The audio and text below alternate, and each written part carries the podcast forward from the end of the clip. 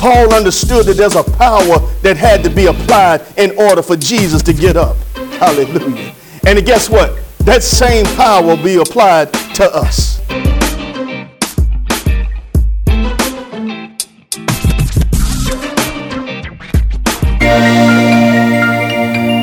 Hallelujah. Hallelujah. Hallelujah. Oh, come on. That song said he's not dead. It said he's not dead. Amen. Amen. That means we have a reason to celebrate. That means we have a reason to shout hallelujah. We have a reason to shout glory because he's not dead. We serve a live and a living God. Hallelujah. Hallelujah. Hallelujah. Hallelujah. He is alive. Hallelujah. Hallelujah. Hallelujah. Hallelujah. And in case you don't know, he died for you. And he's alive forevermore, giving you opportunity at eternal life. Hallelujah. Hallelujah. Hallelujah. Thank you, Lord. Thank you, Lord. Glory to your name, God. Glory to your name, God.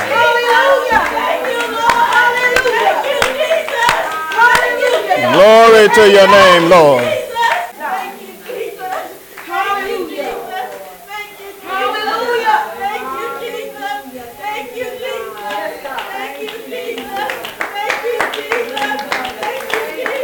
Hallelujah. Hallelujah. Hallelujah. Hallelujah. Hallelujah. Hallelujah. Some people wonder why we in the church, why we do what we do, why we sometimes cry and weep, why we shout hallelujah.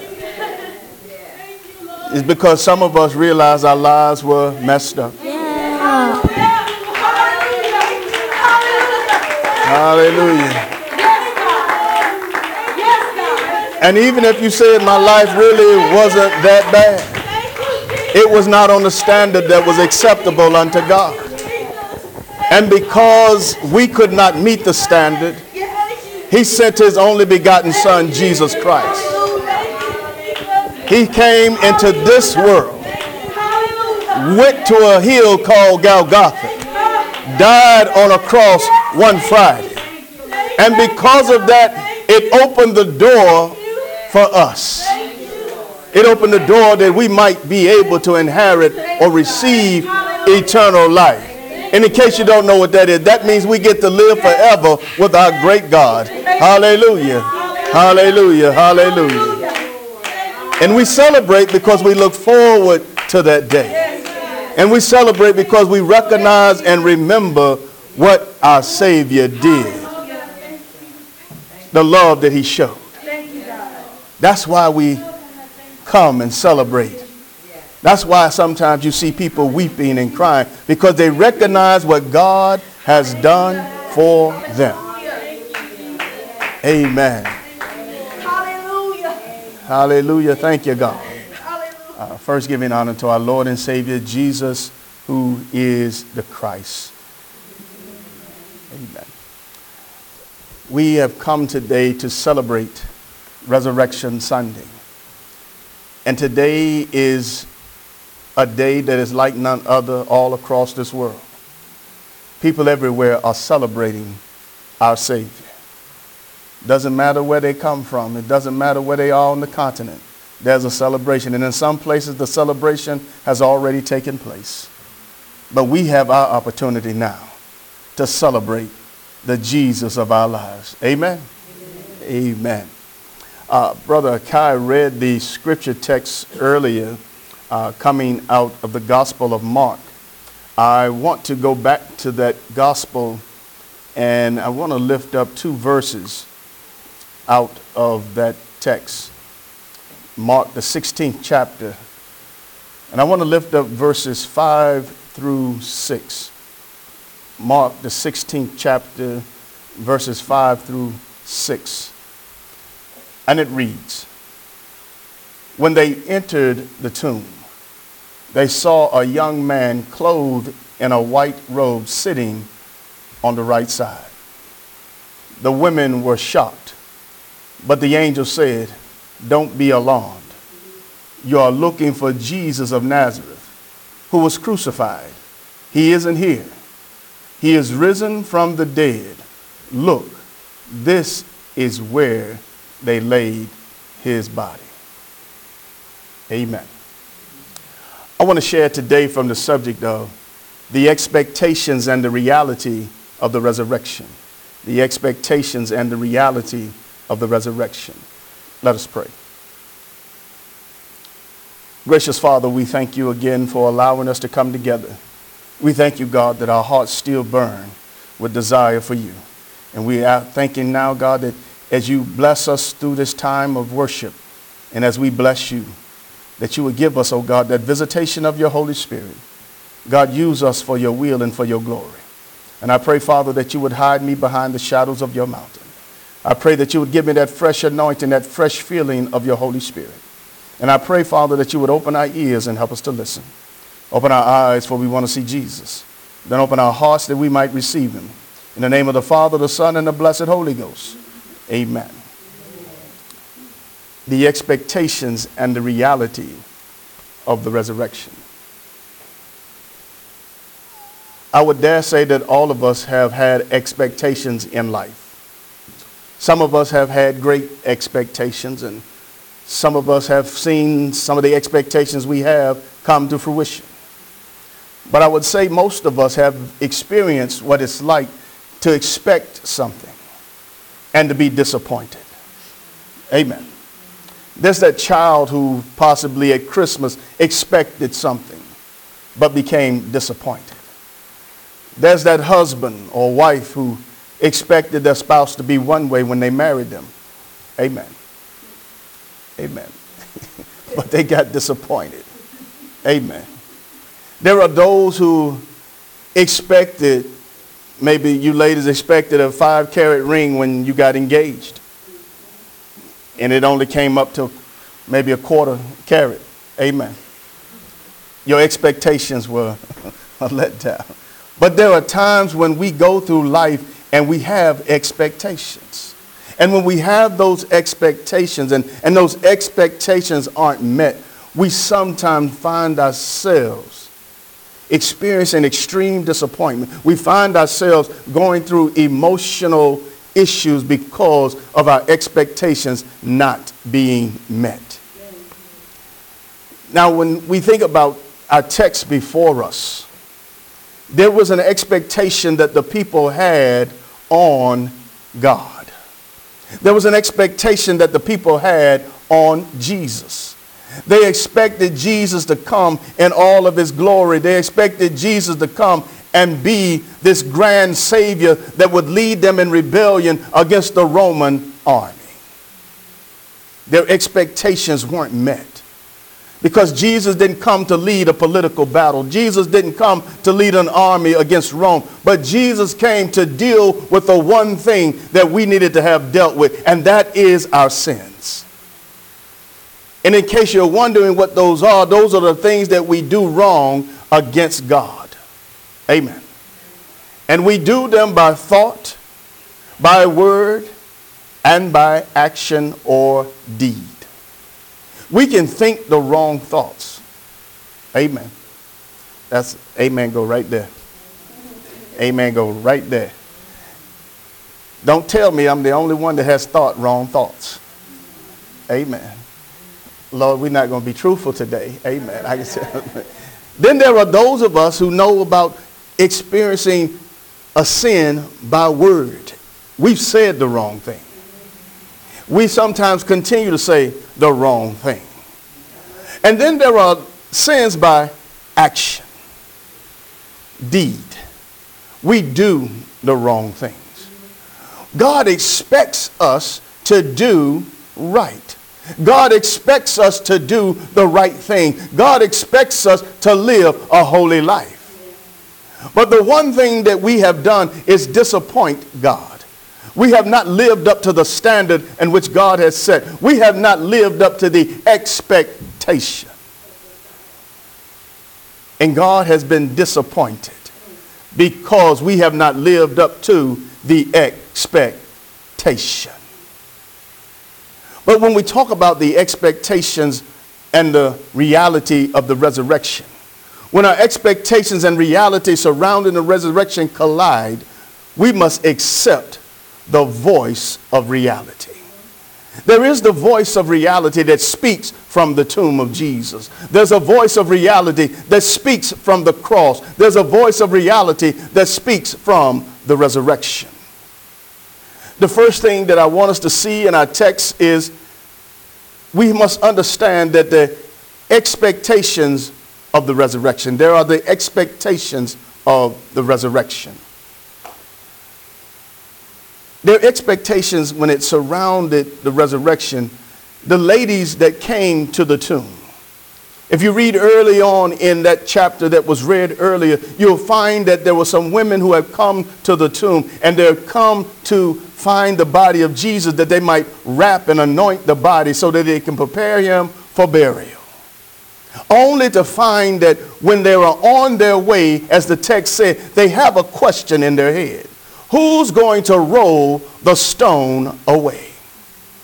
There's a large stone covering the face of the cave where Jesus was buried. And their question was, who's going to roll the stone away?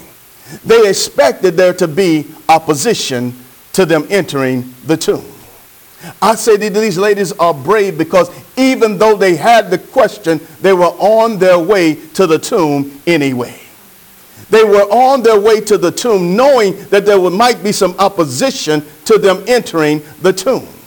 The one thing that they did not count on that God was going to deal with their situation. God showed up before they got to the tomb and dealt with what they were expecting to be opposition. God showed up in the tomb and he began to move the stone away before they got to that place where they would come to anoint the body of Jesus. That just lets me know that there are times in my life when my expectation, God may have gone ahead of me and already dealt with some of the things that are plaguing my life. He's already gone ahead of me and dealt with some of the opposition that I may face in life. You ever decided to do something in life and you felt like there was going to be opposition to what you were doing? And as you move forward with the expectation of opposition, you found it free sailing? Hallelujah. Maybe I'm the only one. But you find that when you got to where you expected there to be opposition, that God had already come and cleared the path. The people that you thought were going to be in opposition to you, God had already come and moved them out of the way. That job that you thought that somebody was uh, opposing you for, God has already come and moved them out of the way. The issues that you thought were going to be an opposition to you getting the job, God had already moved them out of the way. Because if truth be told, some of us are in places that we should not be. Hallelujah. Some of us are in jobs that we probably should not have. Amen. Some of us are being advanced in places where we said we probably would not be advanced. Hallelujah. I've shared this with you before. I have been told at least five times on my job that I had maxed out. And I have continued to get raises thereafter. I don't think y'all understand. They said you maxed out. You can't get any more. That was five raises ago. And I'm just thankful to God. God always seems to show up and say, I have a word to say in the situation. And when we understand that God is able to come and deal with some of the expectations we have. But sometimes the expectations have opposition attached to them, and we get focused on the opposition rather than focusing on the one who can have the power to deal with the opposition. When you think about these women as they came and they found themselves wanting to anoint the body of Jesus, but they said that there's an opposition in the way. There's a stone in the way. But God had already dealt with the stone. Then when you think about, there are sometimes that we're too busy to think about the people that are in our way and we seem to forget that there are some people that are standing in our way, but we forget that there's one who has the power. His name is Jesus. He has the power to deal with anything that stands in our way. That's why sometimes I wonder why Christians get all bent out of shape because somebody puts an obstacle in their way. Yeah. Have we not understood that we have a secret weapon called prayer. That all we got to do is begin to pray about the situation, and God has a way of moving things out of the way.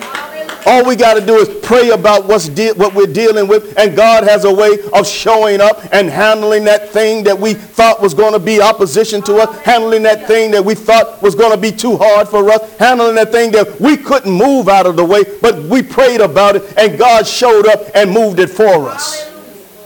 We have to understand that there are times when we have to realize that we forget about the power of God as we face opposition. And then there are times where, like these women, when we are worried about things that God has already worked out. Some of us have gotten worked up over stuff, and, and when you got there, it was already dealt with. Amen. How many of you worked yourself up in a frenzy and, and you didn't, didn't know what you was going to do and, and you was just thinking about it, you worried about it, and then when you got there, you said, oh, it's already dealt with. God has a way of doing that in our lives. The things that we sometimes worry about the most, they never come to pass. The things that we spend time and energy worrying about, fretting over, and we find ourselves doing it for nothing. When God has already dealt with it or will deal with our situation.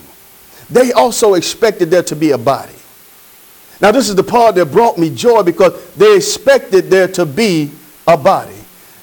They had this expectation. But see, this expectation showed that they lacked trust in the words of Jesus. Because Jesus had told them earlier, you can destroy this temple, but in three days I will raise it up again. Now, some of them didn't understand at the time that he was referring to himself. They thought that he was referring to the temple that Solomon built. But Jesus said he was referring to him, his physical flesh, his temple. And he said, Destroy it, and in three days I will raise it up again. They forgot that he had said that. They were expecting a body in the tomb. But what they found was emptiness. They found that there was an empty tomb. They found that the grave clothes were folded up nice and neat and laid there on the tomb. I learned one time that when you were eating in this, what they call fine dining or whatever, back in the day, that you would fold your napkin up to show that you had finished. Whenever you put your napkin on the table and it was still wrinkled, they said that you were still working on it. You were still eating. You were still indulging. But the sign to show that you were finished, that you were done, that you didn't want any more, you would fold it up nice and neat and then lay it on the table. Jesus folded up his grave clothes. He folded it up nice and neat. And he laid them right back there on the grave bench. And he said, I'm finished. It is done. It is complete.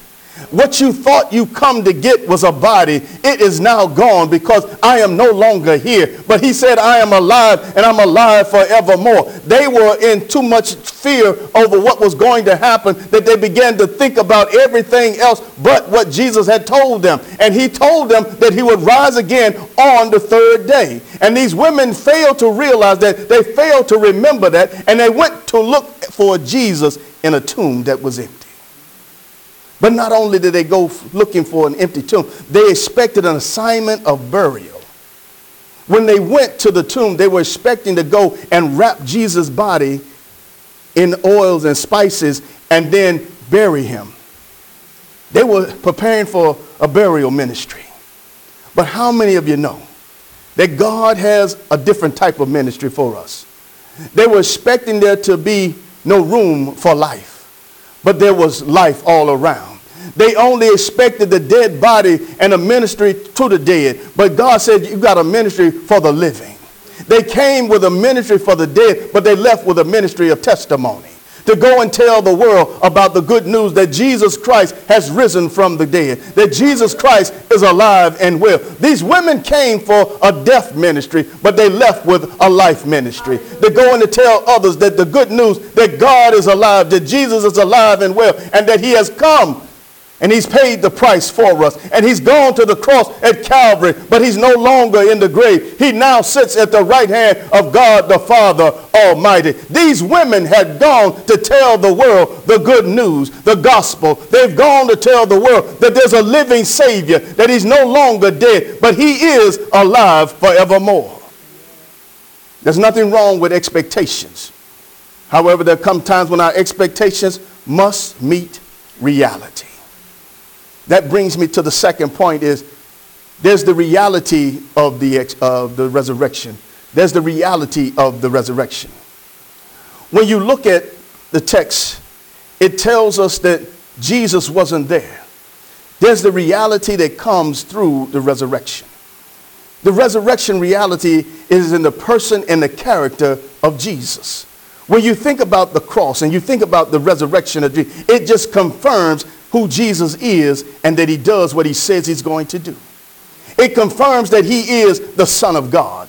John 1, 4, 1 and 1 and 14 said, In the beginning was the Word, and the Word was with God, and the Word was God. And the Word became flesh and dwelt among us. And we have seen his glory, glory as the only Son of the Father, full of grace and full of truth. It points us to the character, to the person of Jesus Christ. He is the Son of God. He's not just a man who died on a hill one day. He is the Son of God. He's not just a man who was willing to go to the cross. He is the Son of God who came to take away the sins of the world. He didn't just do it out of habit. He didn't just do it because of duty, but he does it because of the love that God told us about in John 3:16 when he said, God so loved the world that he gave his only begotten Son, that whosoever believeth in him shall not perish but have everlasting life. God chose out of love to send his son to the cross at Calvary. And it was that same power that raised him up from the dead. That same power that confirms that he is the son of God and that he is the one that God has sent into the world. The one that came to take away the sins of humanity. But the resurrection also proves that Jesus is the holy and sinless one. Yes, in Psalm 16 and 10 it says, For you will not abandon my soul to Sheol or let your Holy One see corruption. Jesus knew that his Father would not leave him or forsake him. He knew that he would not leave him in the grave. He knew that he would not leave him there for corruption to overtake his body. He knew that he would be raised again because the Father had given him a promise. Hallelujah. When we think about the fact that God has given us a promise, and when we put our stock in that promise, when we believe in that promise, you want to talk about going to the stock market. If Jesus said he's going to do it, it's a sure thing. You should put all of your money into that. Amen. And when you put all of your money into what Jesus has said, it's guaranteed to come out the way that he said. You won't be disappointed in any type of way. When we understand that God always keeps his word, and when he said that he would raise his son from the grave, he did exactly that. He raised him from the grave. And because of the resurrection, it points us and it proves to us that Jesus is the Holy One, because only a sinless one could die for the sins of humanity. Some of us would dare to die, but we could not do it because we had sin in our life.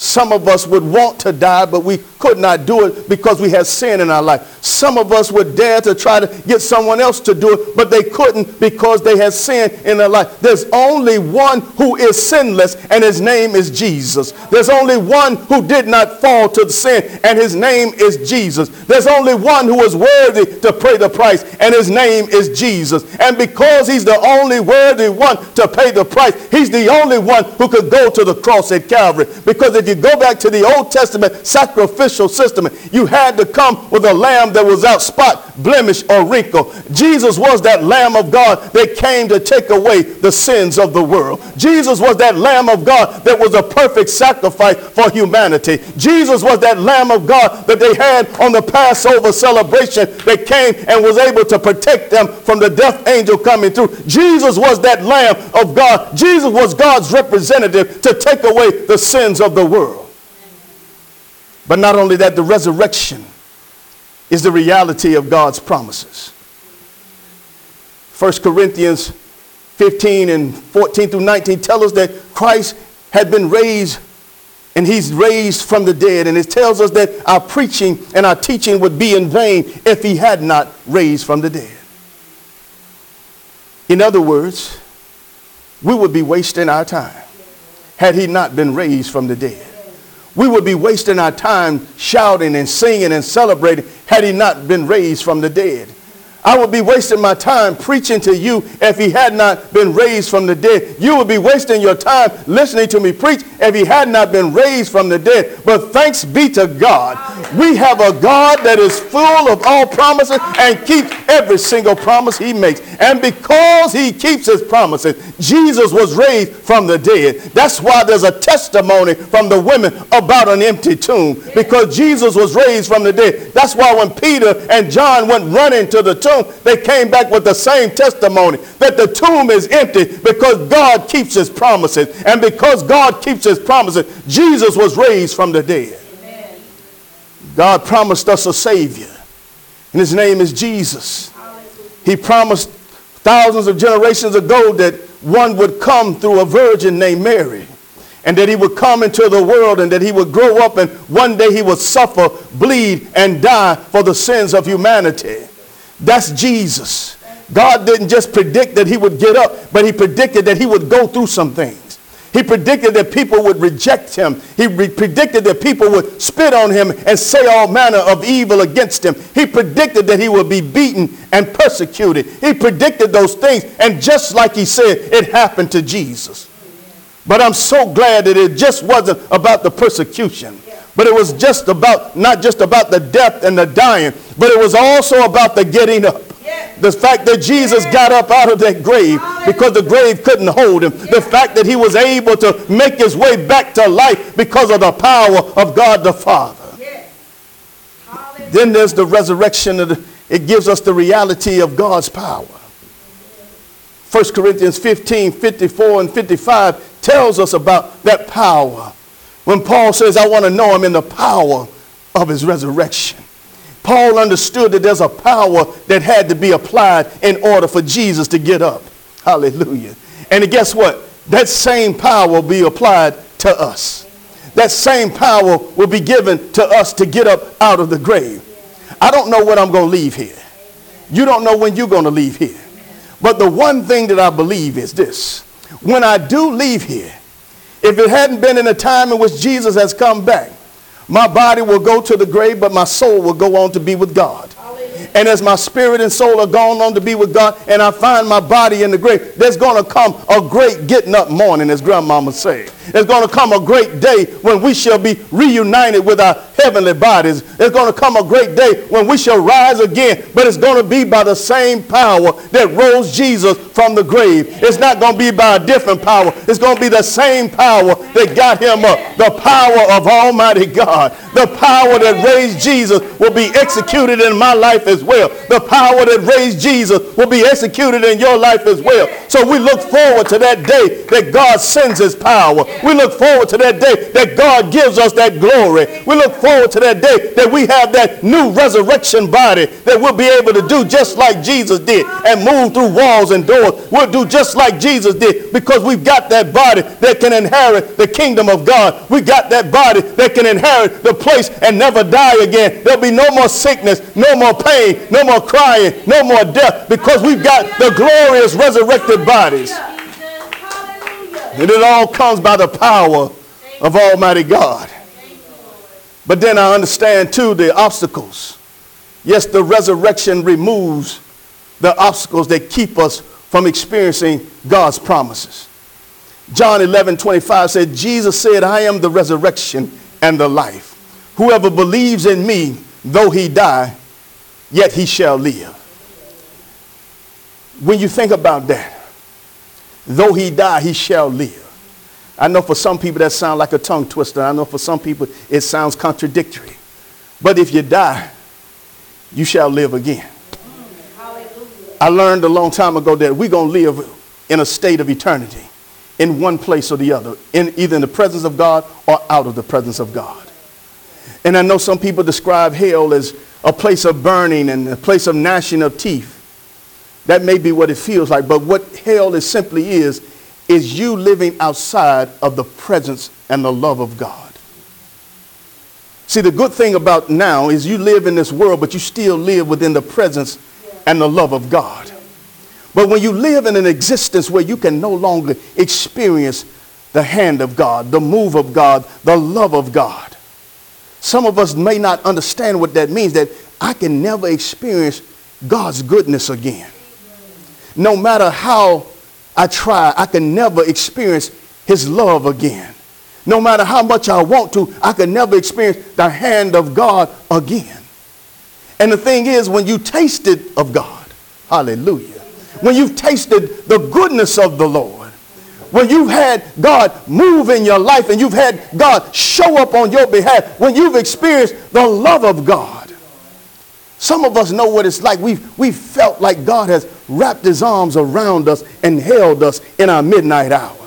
We felt like God has wrapped his arms around us and, and, and, comforted us when we've lost loved ones. We felt the love and the power of God. But what you understand, you lose that and you never get to experience the love of God. You never get to experience the, the warm hand hug of God again. You never get to experience that. That's what hell is. Being separated from the love of God and the presence of God for all of eternity. But then there's the other side of that. When you get to live with the Father forever. When you get to live in his presence forever.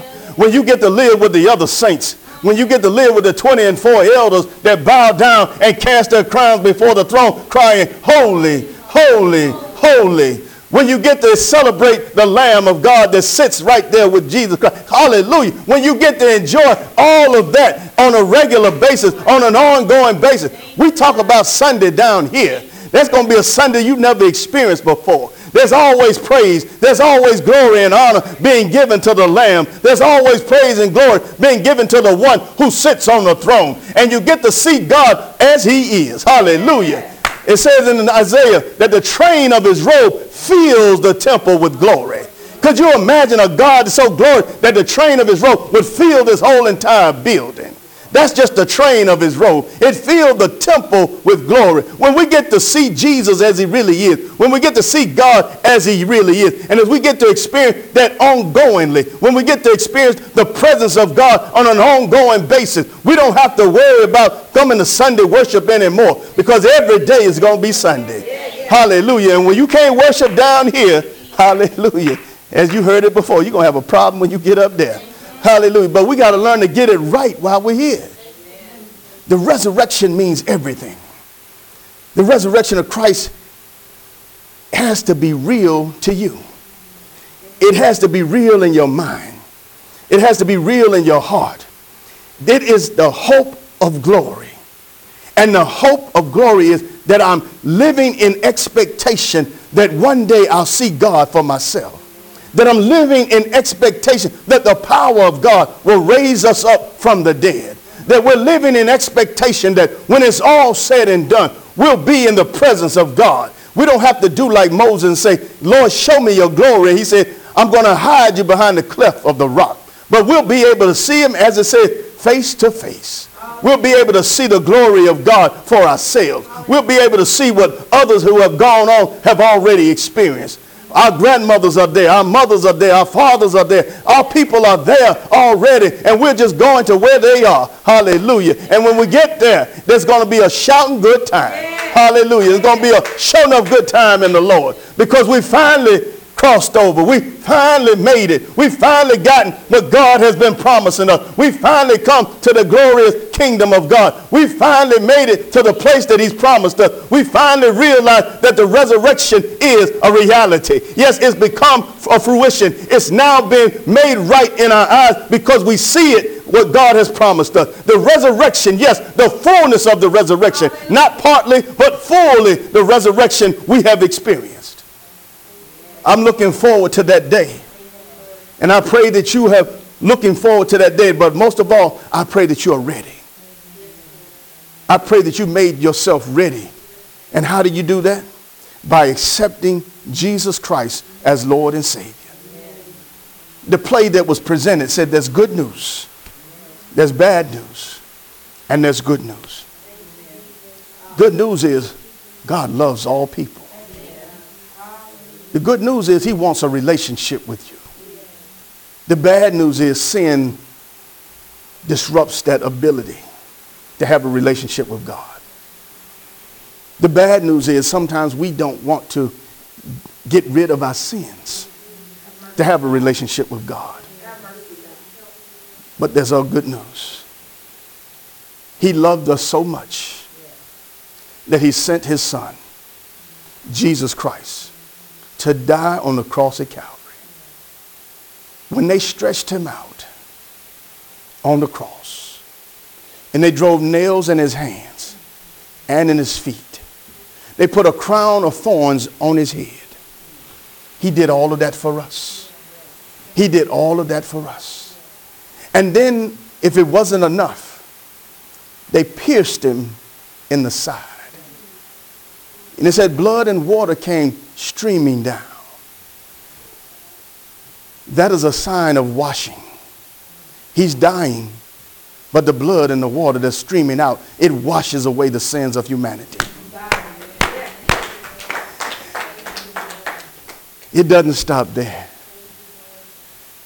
Once he washes away our sins and we accept what he's done on our behalf, we are given the right to eternal life.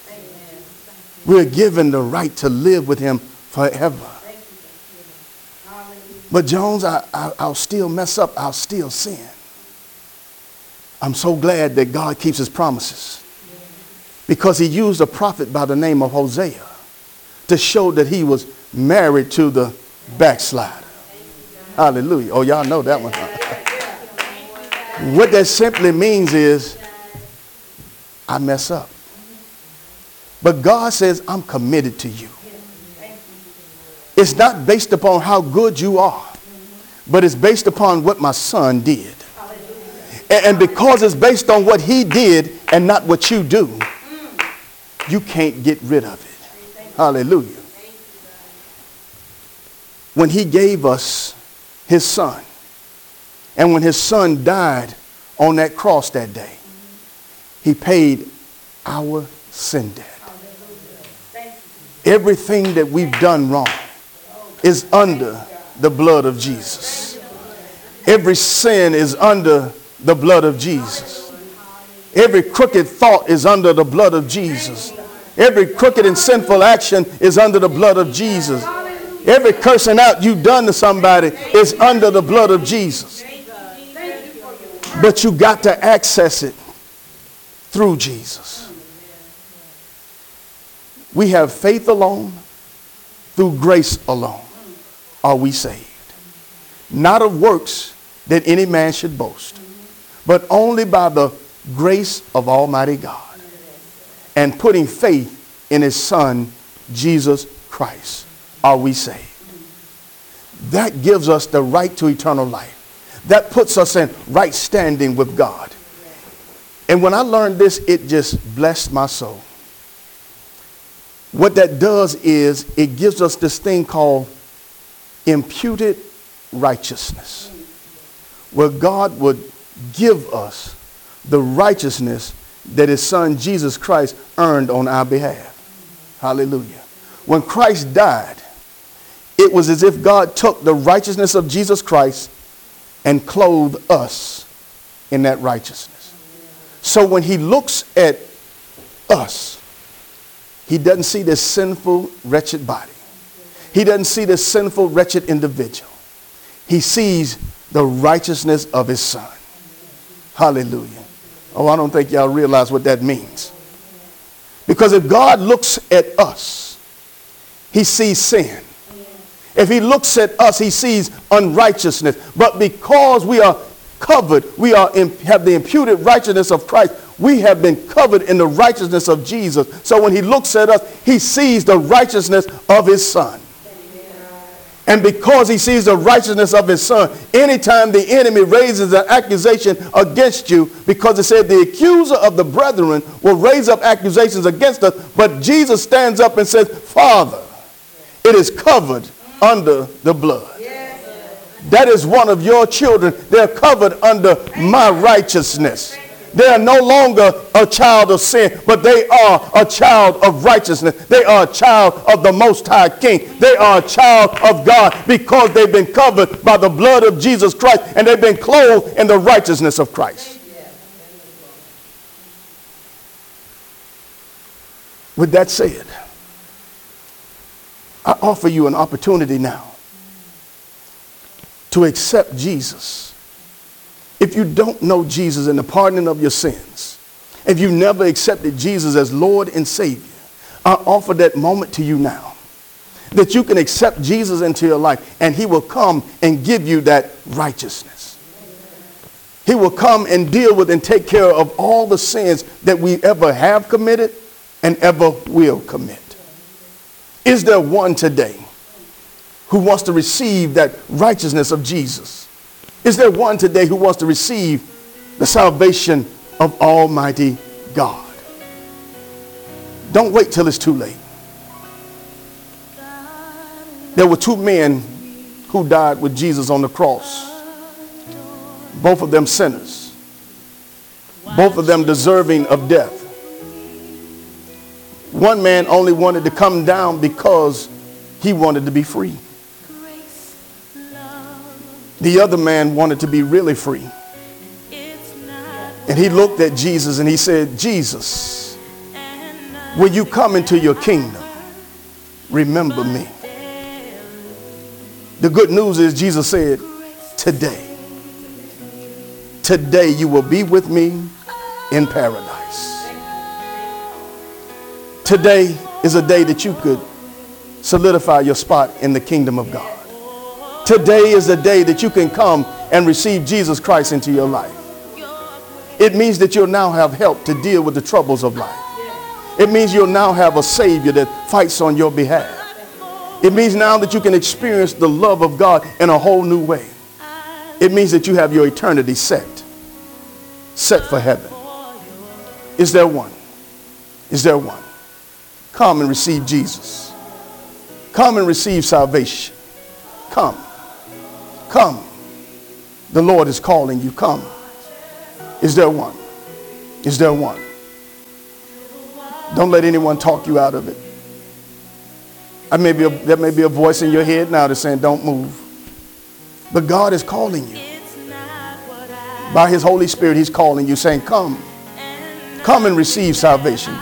Come and receive eternal life. Is there one? Is there one? Is there one? Hallelujah. Hallelujah. Hallelujah. Hallelujah. Hallelujah. The door is still open. The door is still open. The door is still open. Hallelujah. Hallelujah. Thank you for tuning in today. We pray that this message was a blessing to you. If it was, drop us an email at wesleyonmain at yahoo.com. That's wesleyonmain at yahoo.com to let us know how this message has touched your life. Until next time, God bless.